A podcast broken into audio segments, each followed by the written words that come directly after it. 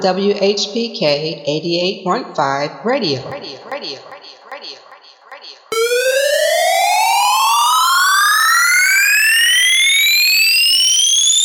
This is Abu Bindad speaking, the genie of the pop machine. Who am I?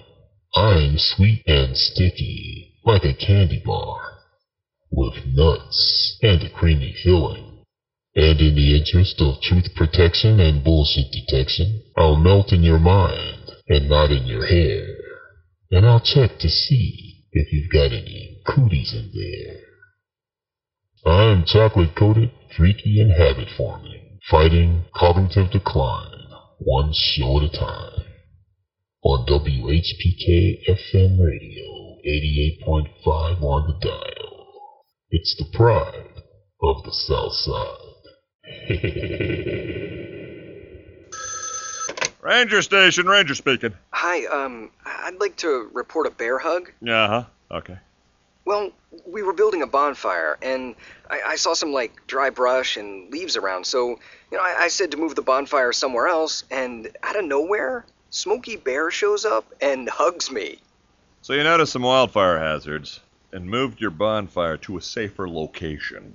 Yeah, Yeah, that's Smokey, all right. He likes it when people help prevent wildfires. It hits him close to home. Not everybody gets the hug, my friend. So that's pretty special to get a hug from Smokey Bear. haha, so it was him. Hey, guys, I told you it was Smokey. Okay, well, congratulations, my friend. And thanks for calling. There are many ways to prevent a wildfire. Learn how you can do your part at smokeybear.com. Only you can prevent wildfires. Sponsored by the U.S. Forest Service, Ad Council, and your state forester. Go get her, Ray. Gozer the Gozerian.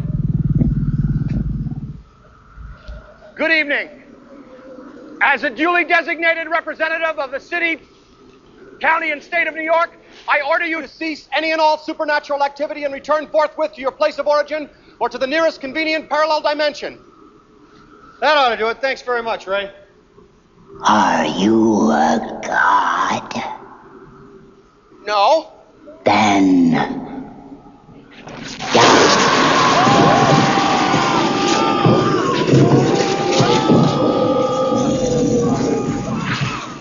Ray, when someone asks you if you're a god, you say yes.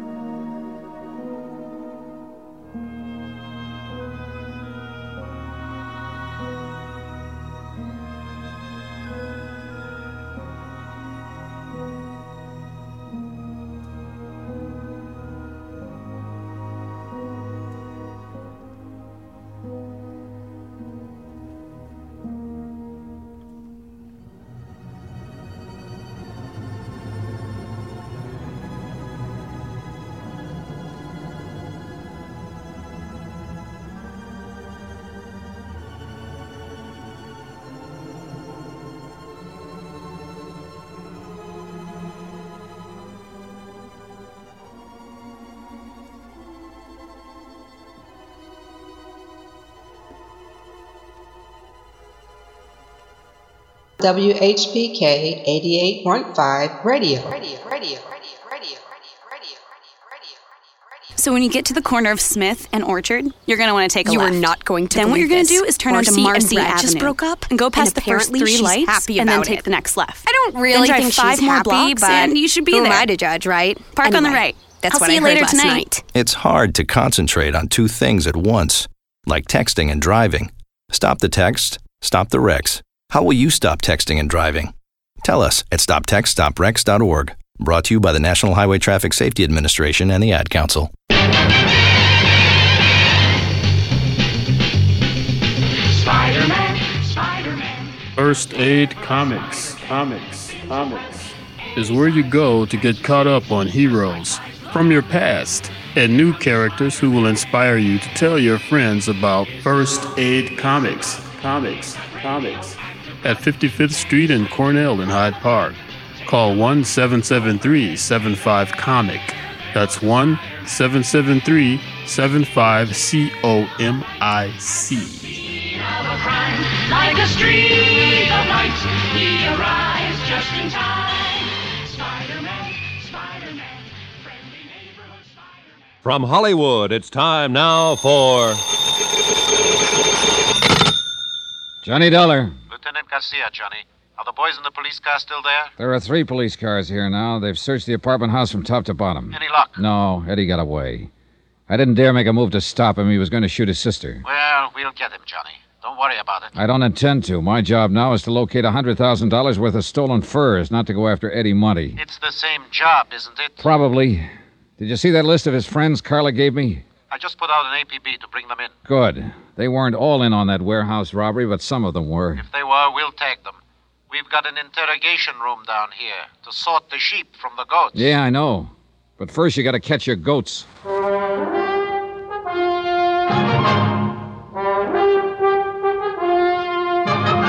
Tonight and every weekday night, Bob Bailey in the transcribed adventures of the man with the action packed expense account, America's fabulous freelance insurance investigator. Yours truly, Johnny Dollar.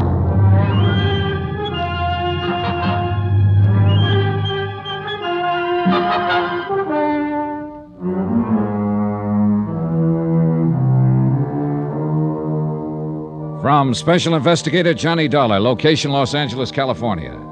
To the Home Office Mono Guarantee Insurance Company, Hartford, Connecticut. Assignment The Silver Blue Matter. Expense account continued.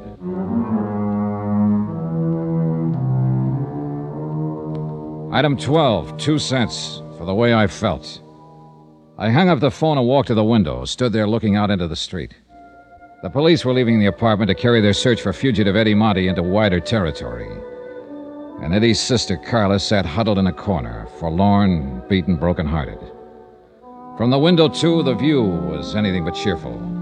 Dirty, cluttered streets lined by row on row of sagging tenements, drab and gray in the weakening light of late afternoon. This was the slums that had spawned Eddie Monty, raised and nurtured him, made him into a member of a gang, and had now sent him fleeing from the police with a gun in his hand. And the same slum had bred the others of the gang who'd robbed a warehouse of 80 silver blue mink coats, slugged night watchman Albert Grisman into a near death coma, and had murdered a man who'd tried to give them away. Why, Johnny? What got into him? Why is he ending up this way? I wish I could tell you, Carla. I did something wrong. That's it, of course, but but what? Forget it. You did all you could. It wasn't enough. Well, sometimes nothing is enough. And nobody knows exactly why. I loved him. I, I, I never thought of him as, as just a nuisance of a kid brother, the way a lot of girls do. Now, look. You did more than anybody could expect. You were a pretty young kid when your folks died. Too young to have to take on the responsibility of raising a teenage brother. But I tried. I tried hard. And I thought I was doing all right until lately. But now. So it didn't work. And what's happened is breaking your heart. Well, that can't be changed. But just remember this one thing you did the best you could. And that's all anybody can do. So don't blame yourself. Tell me something, Johnny. Yeah? You're wearing a gun. I don't think Eddie knew it when he ran from here. Maybe you couldn't have used it to disarm him. Not when he was on the verge of killing you. But you could have drawn it and killed him. He was careless. He gave you several chances. Why didn't you? I don't know. Thank you, Johnny. I'd like to look through Eddie's room if you don't mind. All right. I'll go with you. This way. It's down the hall. Thanks. Oh, somehow I still can't believe it. Not the killing, at least. Eddie is just not that kind. Well, a kid gets under pressure sometimes and gets pushed overboard. Maybe we'll know more when they pick him up. What if he. What if he tries to resist arrest? You know the answer to that. Oh, I hope he doesn't. Well, here it is. This has been Eddie's room since he was 13. It ought to tell something. The main thing at the moment is to find something that tells where he might go to hide out. And I've also got a $100,000 worth of furs to locate. But you, you go ahead and look around. Whatever you want. Okay, thanks. I'll be in the living room. You, you call me if you want me.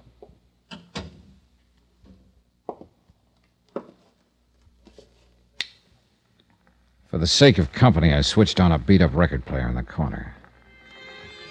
And I looked at six years of a boy's life, accumulated in one room comic books, hot rod magazines, school mementos, knickknacks, photographs. Junk mostly to anybody but the owner. I went through all of it, then through the drawers and chest and through his clothes. Nothing. I looked over the photographs stuck in the mirror tacked on the wall. Some of the names on the boys' pictures were the same as those on the list Carla had given to the police. There were a few pictures of girls and a lot of pictures of hot rods. I picked up an envelope of loose photographs lying on the dresser. They were views of a second-hand panel truck, and in all of the pictures, Eddie was standing beside the truck with obvious pride of ownership. One of the views showed the front license plate. I turned the envelope over. The film had been developed less than two weeks before. I called Carla back into the room and asked her about it. No. No, I didn't know he had a car, or a truck, rather. It may not be his, but I'll lay odds that it is. That look on his face is a dead giveaway. I don't know. He sure kept it a secret. He never brought it here once. Do you recognize the background on those pictures? No. No, I don't.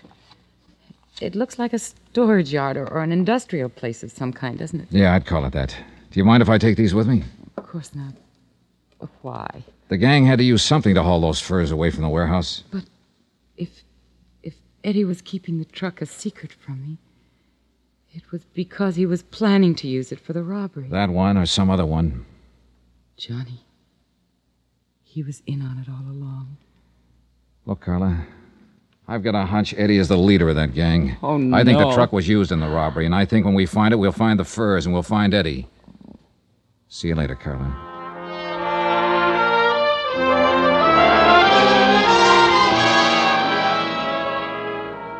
Expense account item 13, $1.85. Taxi fare from Carla's apartment to the police headquarters office of Lieutenant Garcia. Come in.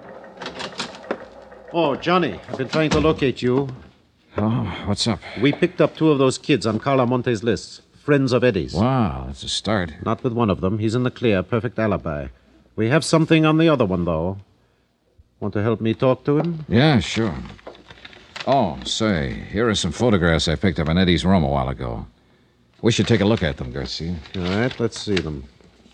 The pictures were taken about two or three weeks ago. Now, if this truck is his, his sister doesn't know about it. Yeah, he sure got that owner look on his face. Yeah, he sure has. That second one there shows the license number, see? Yeah, yeah, I see it. You think they might have used this in the robbery, Johnny? It's a possibility. And we're not exactly swamped with angles. I was wondering, too, if you happen to recognize that background behind the truck. No. No, but it looks like it might be down in that area somewhere, the warehouse district. Look, why don't you get some copies made, circulate them, and see if any of your boys can tag the place? Oh, you insurance dicks do get ideas sometimes. Oh, you'd be amazed. All right, I'll do it. And now let's go down and talk to that kid.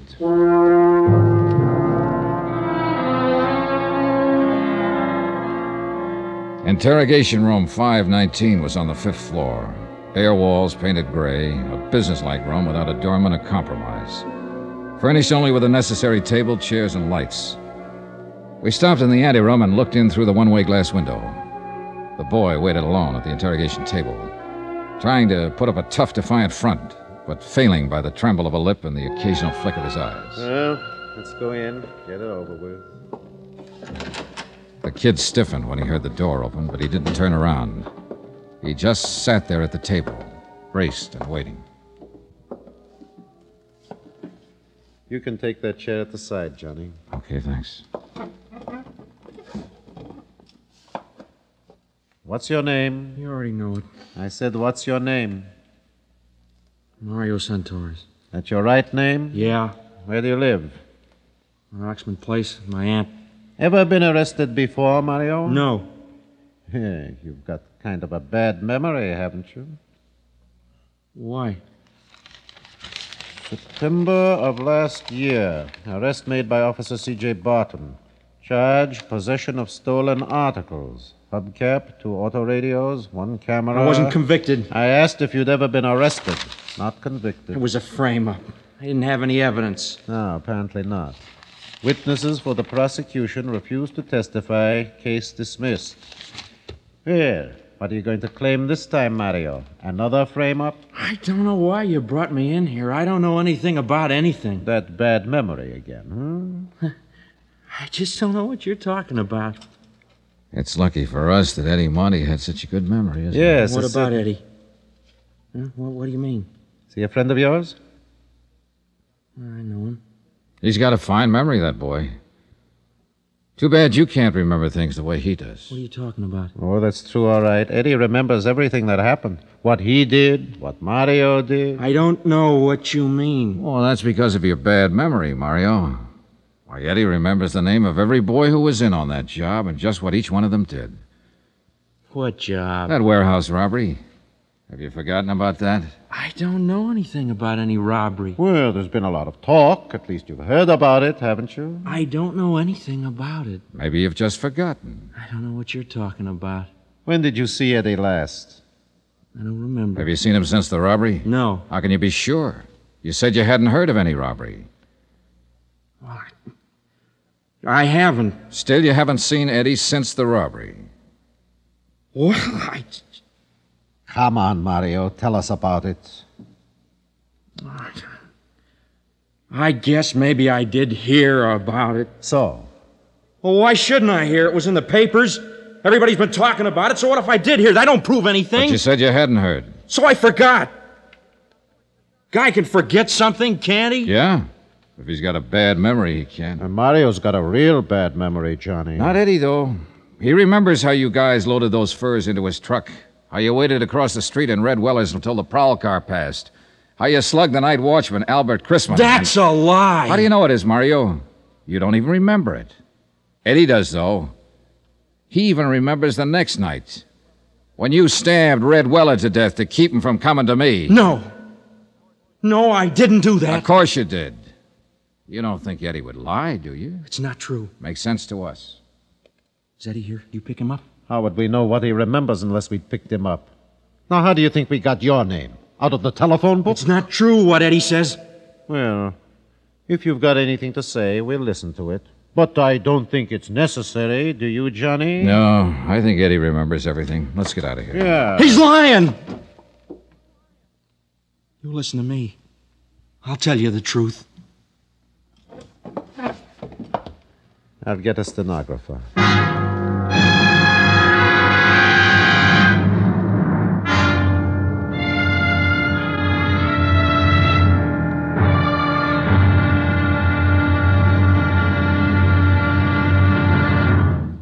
Now, here's our star to tell you about the final intriguing episode of this week's story. Tomorrow, a cautious search an ambush, bullets and tears.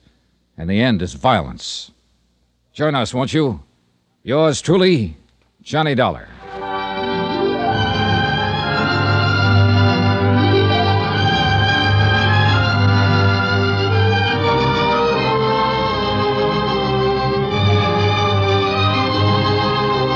Yours truly, Johnny Dollar, starring Bob Bailey, is transcribed in Hollywood.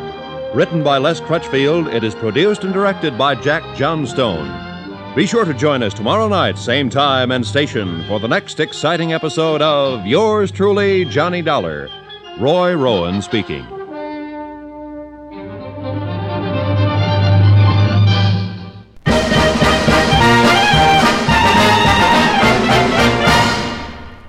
And now, Nerd news. Nerd used to be a bad word. King Arthur, The Legend of the Sword's disastrous opening in May 2017 vaulted it to the top of the list of the biggest box office bombs of the year, earning a measly $14.7 million in the US against a $175 million budget, plus marketing costs. So what happens now? You know what happens now. You're quickly becoming a legend. Yeah, a legendary flop. But director Guy Ritchie knows how to make big, loud, awesome action movies. Charlie Hunnam is a talented actor on the rise with all the qualities you could want in a leading man. Jude Law makes a great villain. So, by Merlin's beard, how did The Legend of the Sword go so wrong? Out of touch. The Legend of the Sword is the latest in a string of studios trying and failing to put a fresh spin on old stories and properties, joining Ben Hur, Chips, and The Legend of Tarzan in the Flophouse. Recycling familiar tales just isn't as profitable as it once was, unless you're Marvel, DC, or Disney. But it wasn't that long ago that Arthurian legend was a cinematic goldmine. Just ask the makers of 1981's Excalibur, which grossed $35 million against an estimated $11 million budget. Alas, the times have changed. Hollywood's last attempt at bringing the legend to the big screen, 2004's star packed King Arthur, was also a widely panned flop, suggesting modern audiences just no longer have an appetite for Arthur. Behold, the man who pulled sword from stone. And if you actually were pumped for another Knights of the Round Table flick, the multiple delays pushing back the release date by a whopping 10 months might have killed your buzz. TV killed the cinema star. When it comes to stabbing and shouting, we're spoiled for choice. Do we really need yet another big screen King Arthur movie when we've got Game of Thrones and Vikings on demand? Television is the new home of the adventure epic, with hundreds and hundreds of hours available of the exact same kind of gritty and bloody entertainment The Legend of the Sword is offering up. Fans of swords and sorcery stories won't head out to the theater for this kind of thing unless they really feel like they can count on solid results. And the years of recasting rumors, with Idris Elba and Colin Farrell among many others, attached to and then dropped from the project, did not bode well for the movie's final cut. Thin gruel. The almost entirely male supporting cast in The Legend of the Sword aren't really fleshed out characters like the ones fans love in HBO's epics. They're more like plot devices. King Arthur's cast does their best with what they've been given, but their thinly written characters have no real motivation outside of find Arthur, get him to wield Excalibur, and make him tell us what to do. Now, when you say we're going to take the castle, what does that mean? I thought you said you weren't going to push me. Come on, lads, chop chop. Then there's the mysterious mage, the only prominent female character, who only ever uses her immense power from a safe distance, secretly, and commands animals to do her dirty work. But when combat gets close, she's quickly overpowered, which just doesn't track. Why is she holding back? All in all, if your characters are a flop, your movie probably will be too. Epic fail. To recap, it's kind of no wonder this loud, violent, romance free movie with poorly written characters bombed on Mother's Day weekend. It was beaten by the female centric mother and daughter comedy Snatched, as well as the box office invincibility of Marvel and its Guardians of the Galaxy Volume 2. Warner Brothers clearly overestimated moviegoers' hunger for this kind of entertainment, overlooking a major side effect of today's binge watching culture. When it doesn't leave you satisfied, it leaves you stuffed, and paying 20 bucks at the box office for another bloated epic doesn't spell relief. Thanks for watching. Click the looper icon to subscribe to our YouTube channel. Director Ridley Scott must have heard the screams of frustration as Alien fans left the theatre after watching Prometheus. While Alien Covenant continues to pose new questions about the origins of the classic monster, unlike Prometheus, it provides satisfying answers, and does so within the context of a more immediately enjoyable, if somewhat cliched, horror movie.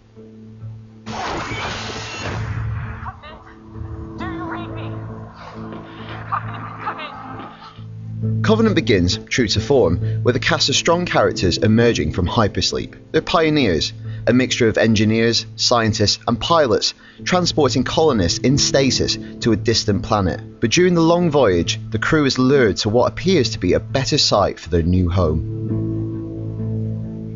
From here on, Covenant delivers a focused, suspense driven story as various members of the crew play host to a variety of vicious parasites, which bursts forth in gruesome fashion. Scott even offers up an effective new rendition of the infamous chestburster sequence. It's an early statement of intent. The sterile musings of Prometheus violently give way to splintering ribs and blood spattered medbays. The alien remains one of the greatest monsters in all of cinema, though it's still strange to see H.R. Giger's creation brought to life with computer animation, moving with such intense ferocity and speed.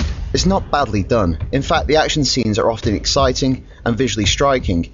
It's just at odds with how that creature was originally used. In Covenant, you see it so nakedly, when before so much of it was mysteriously cloaked by the Nostromo's shadows. The procession of slaughter also feels more heart wrenching this time around, as the crew is composed entirely of married couples. While that might be a terrible idea for a real life crew, on screen it makes each death feel much more impactful because it's mourned by the person who loved them most. Towards the end of the movie, however, some of that invention dries up. The ending feels like a compacted version of the original Alien. I'm not sure if it's knowing self homage by Scott or just a lack of new ideas for how to end this sort of movie. Sandwiched between the fresh first act and that somewhat more predictable conclusion, Covenant smuggles in a more thoughtful, philosophical second act. It's where the movie is at its most Prometheus like in tone. It becomes ponderous, even a little pretentious. But unlike the divisive prequel, Covenant has some genuinely satisfying answers to make it pay off. It's unapologetically bold and brash in how it tackles such material, having characters quote Paradise Lost and listen to Wagner, but it sort of works for a couple of reasons. For one, the reveal of how and why the Xenomorphs were created is rewarding both dramatically within the terms Scott laid out in Prometheus and thematically for the series as a whole. And none of it would have worked without the performance of Michael Fassbender, who once again plays the ship's android. He delivers a lot of this stodgier material with ease, while gracefully wading through the melodrama of it all. Even when things around him become faintly ridiculous, he remains utterly compelling. Allow one hour before taking the purgative, and please ensure to consume the requisite liquid and vitamin pack. Alien Covenant strikes a more favourable balance between the unwieldy philosophical ideas of Prometheus and the classic horror and suspense of the 1979 original. Despite continuing Prometheus's questionable line of inquiry into the Xenomorph's origins and occasionally adopting its histrionic tone for entire scenes, Covenant's framework and exciting action put enough new spins on the series' most reliable touchstones that the cast is able to carry it through to a satisfying end. And now, new releases for this week at a comic collector shop near you. Dark Horse Comics has Mass Effect Discovery number one, written by Jeremy Barlow and John Dombrow. Cover art by Kate Niemczyk, art and cover art by Gabriel Guzman. A young Turian military recruit goes undercover in order to infiltrate the mysterious Andromeda Initiative and ultimately retrieve a scientist who's made a potentially devastating discovery.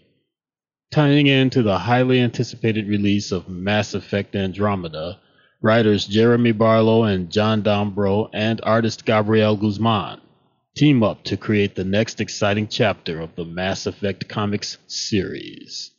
From Eisner Award nominated writer Jeremy Barlow direct tie in with Mass Effect Andromeda for PlayStation 4 and Xbox One. Top secret variant cover by Kate Niemczyk. In shops May 24th, 2017. Suggested retail price for this one is $3.99. Next up from DC Comics is Detective Comics number 957, written by Genevieve Valentine and James Tynion IV. Art by Carmen Nunez Carnero, cover by Eddie Barrows. The Wrath of Spoiler. Stephanie Brown wants nothing more than to save Gotham City from the epidemic of costumed vigilantes and madmen that regularly tear the city apart. But before she can try to stop them, she must face the challenge of one in particular the insane ideologue. The wrath is back, and Stephanie knows what he has planned. But she refuses to let Batman risk more lives to stop him. That means it's all on her, and a very unlikely ally. Rated T, in shops on the 24th. Suggested retail price $2.99. Also from DC Comics, Wonder Woman, number 23, written by Greg Rucka with art by Liam Sharp. The Truth, Part 5. The conclusion to Diana's search for the truth takes her on a journey into darkness. But the price of understanding may be one sacrifice too many for Wonder Woman. Rated T in shops on the 24th. Suggested retail price $2.99. IDW Publishing offers TMNT Universe number 10. Of course, that's Teenage Mutant Ninja Turtles Universe number 10. Written by Sophie Campbell, Bobby Curnow, and Brahm Revel. Art by Sophie Campbell, Brahm Revel, and cover art by Freddie Williams II. Toad Baron's Ball, Part 2. There's seemingly no escape from Toad Baron's reveries, but Alopex and Nobody must find a way before the next guests arrive, namely, Toad Baron's immortal and deadly family, featuring a backup story by Sophie Campbell. In shops on the 24th for a suggested retail price of $4.99. From Image Comics, Samaritan Veritas, number one, written by Matt Hawkins with art by Atilio Rojo. A woman with a vendetta decides she's going to take down the largest military contractor in the world and has the means and a plan that just might work. How do you bankrupt one of the richest, most technologically advanced, and successful companies in the world? You steal all their research and give it away to everyone. Can she survive long enough to pull it off with the entire U.S. government trying to kill her? In shops on the 24th. Suggested retail price is $3.99. And now from Marvel Comics, we have Venom number 150 with Mike Costa and Gerardo Sandoval creative team. Reunited, and it feels so good, or feels so bad. However, it feels. Eddie Brock and the Venom symbiote have been reunited, and they're web slinging their way around New York again, featuring a host of Venom creators from the character's near 30 year history. This monstrous anniversary spectacular welcomes guest artist Tradd Moore for an oversized and brutal main story, and a lethal story featuring fan favorite creators David Michelinie and Ron Lim reunited. With questions still lingering about how the symbiote was separated from Flash Thompson and what lies in its future now that it's reunited with Eddie Brock. This is one issue you can't afford to miss. Rated T Plus in shops on the 24th. Suggested retail price is $5.99. Also from Marvel Comics, we have X-Men Blue number 4. Written by Cullen Bunn, art by Julian Lopez, and cover art by Arthur Adams. Snicked, snicked, snicked. Rated T plus. In shops on the 24th. Suggested retail price $3.99. From Valiant Entertainment LLC comes XO Man of War, written by Matt Kindt, art by Thomas Giorello and David Mack, with cover art by Lewis LaRosa. Their world became his war across every front line and through every trench. Aric of Dacia continues his hostile journey through a brutal alien planet, the only way he knows how with war. But the man once known as X-O Manowar is not alone. With a dedicated band of soldiers sworn to his side, Aric will prove his worth on the battlefield and find himself in a position that no one saw coming. The New York Times best-selling writer Matt Kindt and Valiant exclusive rising star Thomas Giorello bring the punishing first act to Valiant's biggest series of the year to its final standoff, and will leave readers everywhere reeling with a last page surprise. In shops on the 24th, suggested retail price is $3.99. And now for the trade paperbacks, starting with DC Comics. Superman, The Final Days of Superman. The host of creators, because this is a collected work, we have writing chores with Peter J. Tomasi, art by Paul Pelletier, Doug Mahnke, Ed Benes, Dale Eaglesham, Scott Eaton, Jorge Jimenez, Christian Alamy, Sandra Hope, Wayne Faucher, John Livesay, Jaime Mendoza, Tom Nguyen, and art and cover art by Mikhail Janin. With his final days upon him, the Man of Steel reaches out to his loved ones and allies to say his goodbyes. Yet, while he does so, the world is greeted by new threats. A dangerous being alive with fire who insists to Lois Lane and anyone else he meets that he is the one true Superman. And a black clad man whose appearance and powers mirror those of Superman himself. This collects Superman number 51 to 52, Action Comics number 51 to 52, Batman Superman number 31 to 32, and Superman Wonder Woman number 28 to 29 in shops on the 24th. Suggested retail price for this one is $19.99. From Image Comics comes Moonshine, Volume 1, trade paperback. Written by Brian Azzarello and art by Eduardo Risso. The first volume of the new hit series from writer Brian Azzarello and artist Eduardo Risso, the Eisner Award winning creative team behind the crime classic 100 Bullets, comes a brutal new series that puts a horror twist on a classic gangster tale. Set deep in Appalachia during Prohibition, Moonshine tells the story of Lou Pirlo, a city slick torpedo sent from New York City to negotiate a deal with the best moonshiner in West Virginia, Hiram Holt. Lou figures it a milk run, but what he doesn't figure is that Holt's just as cunning and ruthless as any New York City crime boss.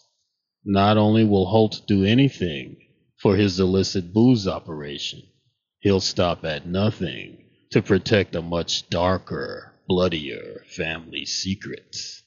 Collects issues 1 through 6 in shops on the 24th for a suggested retail price of $9.99. From Marvel Comics comes The Unworthy Thor, trade paperback, written by Jason Aaron and art by Aaron Kim Jacinto and cover art by Olivier Coipel. Unfit to lift his hammer, and with someone else now wielding the power of Thor, the Odinson's desperate quest to regain his worthiness takes him out into the cosmos, where he's learned of the existence of a mysterious other Mjolnir. This ultimate weapon, a relic from a dead universe, is the key to his redemption. But some of the greatest villains of the Marvel Universe are anxious to get their hands on it, including the Collector and Thanos. And when the realm of old Asgard vanishes, all might be lost, unless good tidings from Beta Ray Bill offer fresh hope. The Odinson gets a new look and a new pet, but can he reclaim his honor? Or will the power of thunder be welded for evil? Let the battle for the hammer commence. Collecting Unworthy Thor number 1 through 5. Rated T plus in shops on May 24th. Suggested retail price is $15.99. Yea, verily. From Aftershock Comics comes Alters, trade paperback volume 1. Written by Paul Jenkins and art by Leila Leiz. Cover art by Brian Stelfreeze. As the world struggles to accept the emergence of a new kind of human species known as alterations or alters, a young woman must navigate the path to becoming her true self while struggling with the complications of her civilian life and the responsibilities of her newfound power. This groundbreaking series, years in the making, begins the saga of a young woman who can only really be herself whenever she is not herself. Collecting issues 1 through 5 of the critically acclaimed series, plus the original short story from Aftershock Genesis One Shot, written by Eisner winner Paul Jenkins and illustrated by Leila Leiz. In shops on the 24th. Suggested retail prices $14.99. And that's going to put the lid on the pull box for this week. Tune in next week, and we'll do this again with a whole list of new and interesting comics to dazzle your imagination and keep you company when things get boring. All right, see you then. Out.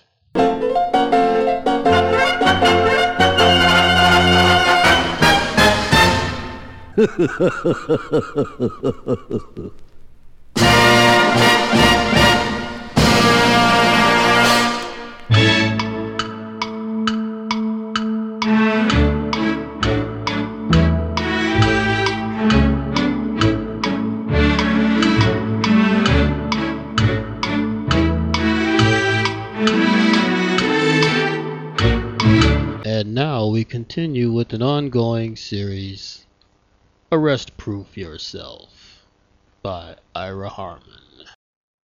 As promised, this is part two of Arrest Proof Yourself, or is it part three? Anyway, it's continuation of the previous broadcast about how to stay out of trouble with the law. I know you think, oh, well, I'm not doing anything wrong. Why would I get in trouble?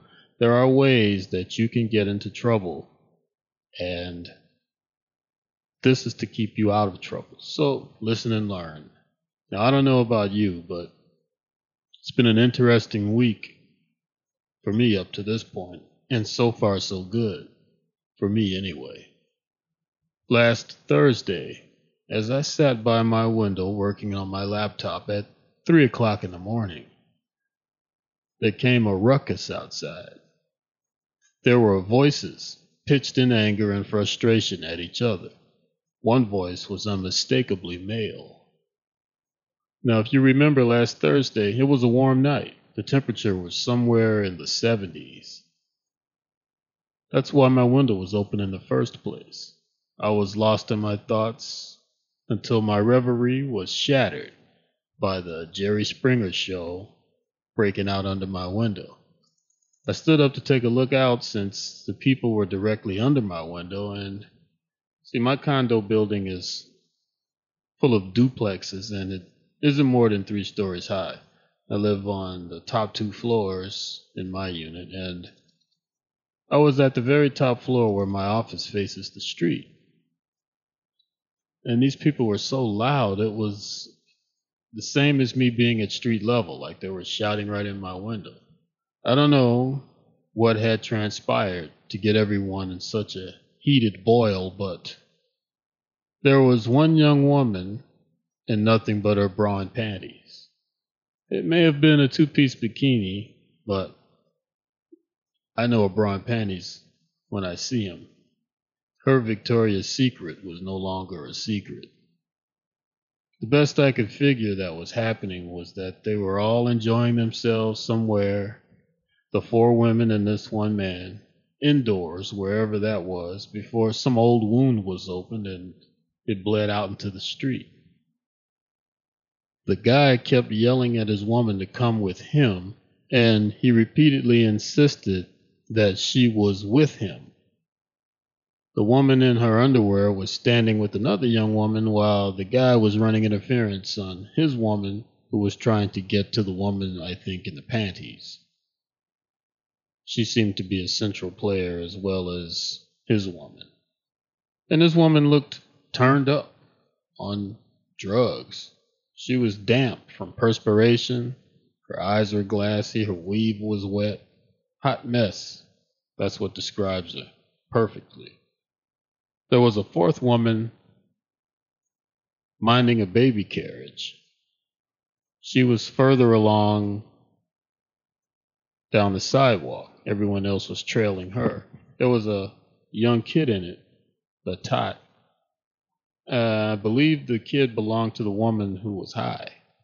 I only gleaned this from comments I heard from the woman with the baby stroller. She talked about the alcohol that was in the stroller, picked it up, looked at it, and put it back.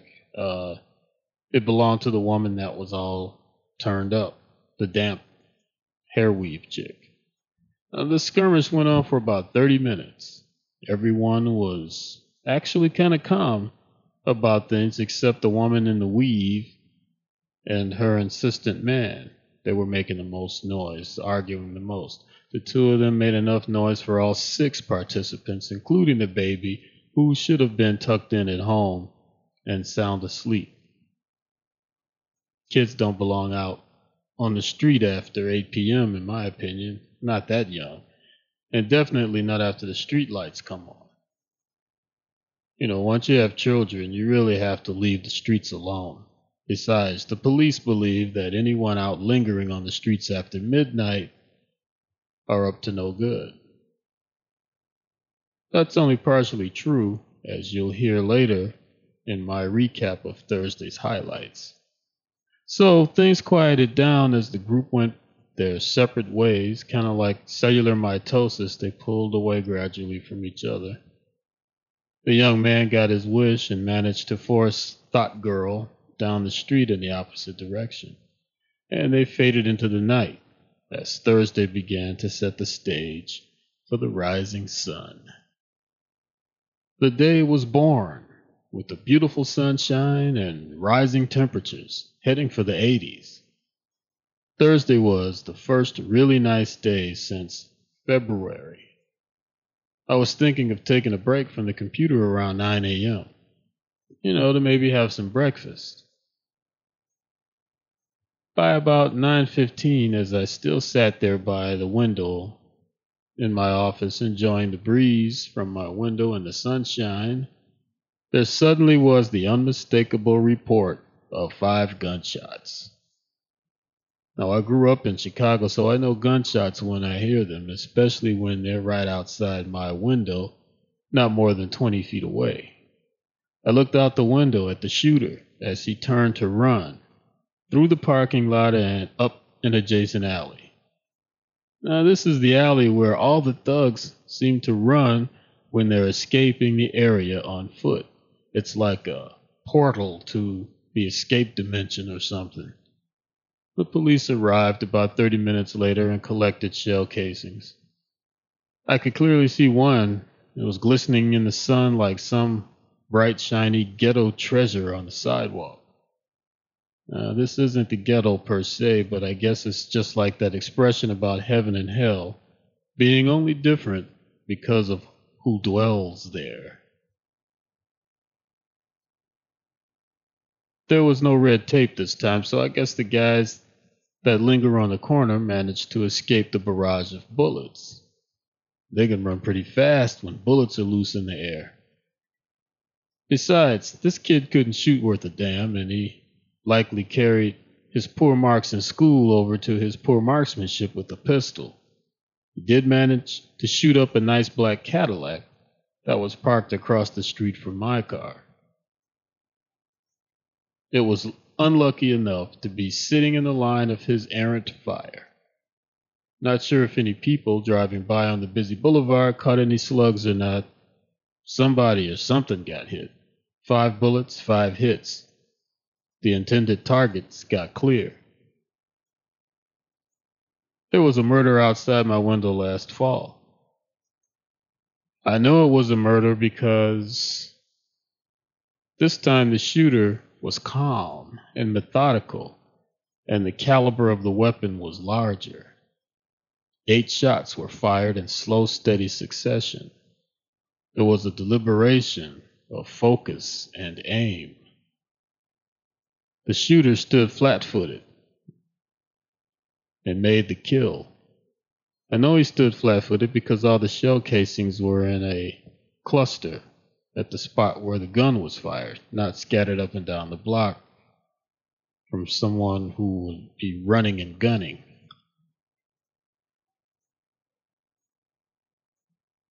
This shooter, like I said, stood flat footed, made the kill, then calmly got in the car and slowly drove away, like they were leaving a church social.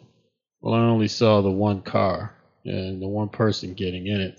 The police came and turned the area into a crime scene.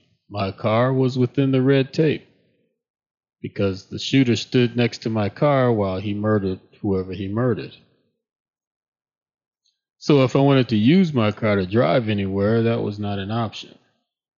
I remember that it was a windy night because the evidence markers over the shell casings kept blowing away. And uh, I heard eight shots, but there were seven markers. So one of the eight shells wasn't found. It probably rolled under a car in the dark or blew away. But back to last Thursday. I continued to work through the day. What else am I going to do? Got to work, right? I was sitting by the same window enjoying the nice weather from the inside because I couldn't go outside because I was working. At about 7 p.m., there was the sound of gunfire again. It was close, just like the 9 o'clock gunfire, but this time it was at the other end of the alley. Everything was ironically the reverse of the 9 a.m. shooting. This time, the perpetrator ran toward my direction before he cut a right up the alley that acts as a portal to the escape dimension.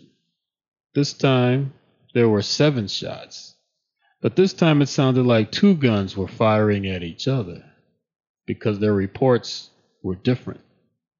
Of course, the gun could have been loaded with mixed fruit, meaning different types of bullets of the same caliber. Police officers and FBI agents sometimes do that. And they call it mixed fruit. There was three shots in a rapid succession, and like call and response, it was quickly followed by four shots. It was over just as quick as it started. Then I saw the winner of the gunfight, as I already described, running up the alley into the portal of escape. This time, a young black man lay dead. I don't know if it was the nine o'clock shooter getting served some payback or not, because I refused to go down and gawk at it. That morning, the guy running away was wearing a hoodie and mostly blue clothing. The seven o'clock shooter could have had a, could have been the same guy with a change of clothes and finally got his man, but he looked different to me in build and they were about the same height, but the build and the running was different. And this guy wasn't wearing a hoodie and he had on uh, dark pants and a light or white top. And these guys, they have to hold up their pants while they run because the sagging gets in the way of running. The police came back and put up the red tape.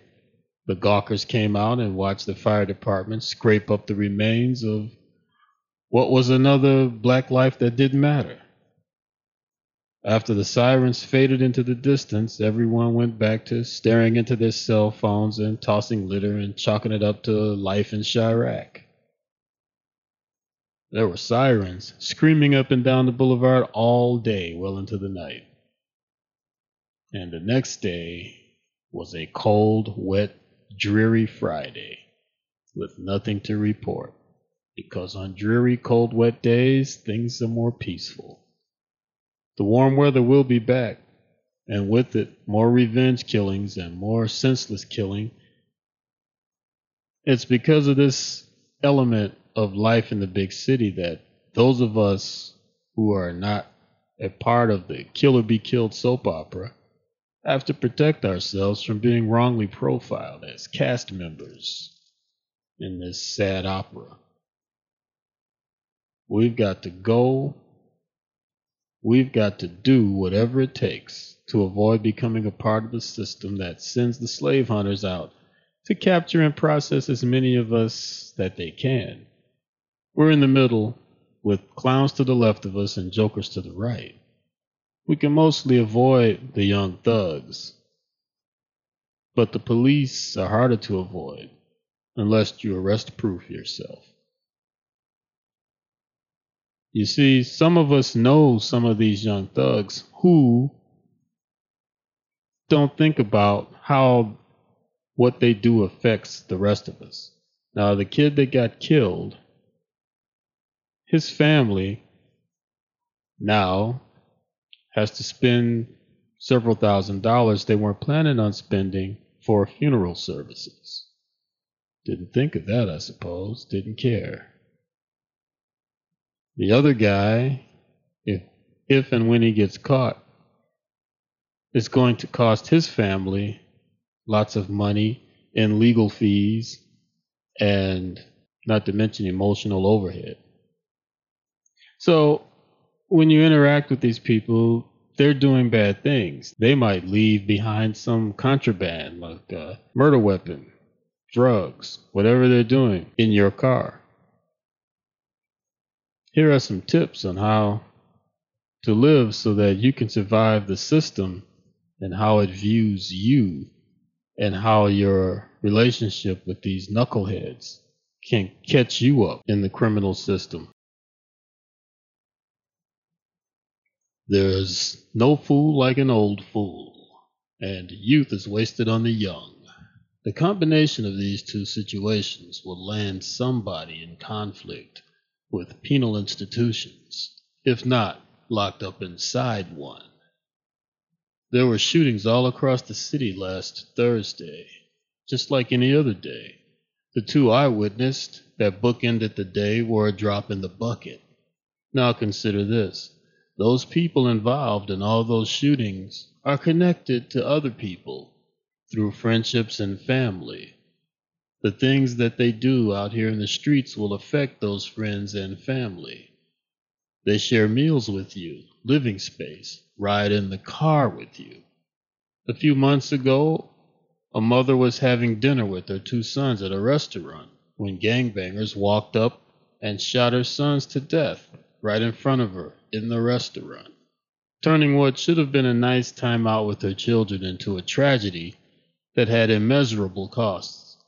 So let's see, how can we protect ourselves from the residual and collateral damage that rubbing elbows with these idiots can cause? The traffic stop can change your life for the worse. You just gave your nephew or son or daughter and maybe a couple of their friends a ride across town. One of them is on prescription drugs, legally prescribed, such as Ritalin or Valium, and these pills spill out of their pockets or their book bags into your back seat. Maybe you loaned your car to a teenage driver or young adult, and they had some friends in the car, knucklehead friends. Maybe one of the friends stashed a handgun or some drugs in the car. The handgun may have been used in a murder. If you get stopped while driving this vehicle and the police find any of these things during a search, it's your ass on the line. Try explaining why you have a firearm used in a murder or drugs without a prescription. You're going to have some heavy bail and lawyer's fees to pay in addition to being put on the plantation for life. You've got to clean your car thoroughly after loaning it to anyone. You've got to search it yourself if you've had children in your car. Next week, we're going to talk about how you go about sweeping your car to make certain that none of these things are in there while you're driving it.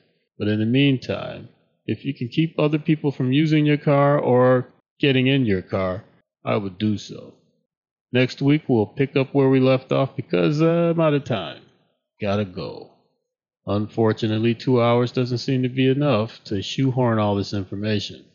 So next week, we'll pick up right here with how to sweep and clean your car, and then we'll tap into what happens if you do wind up in jail. Until then, be careful.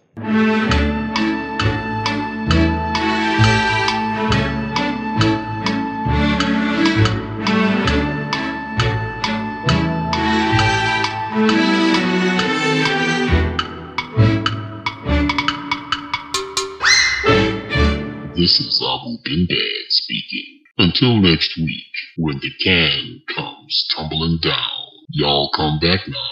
Here.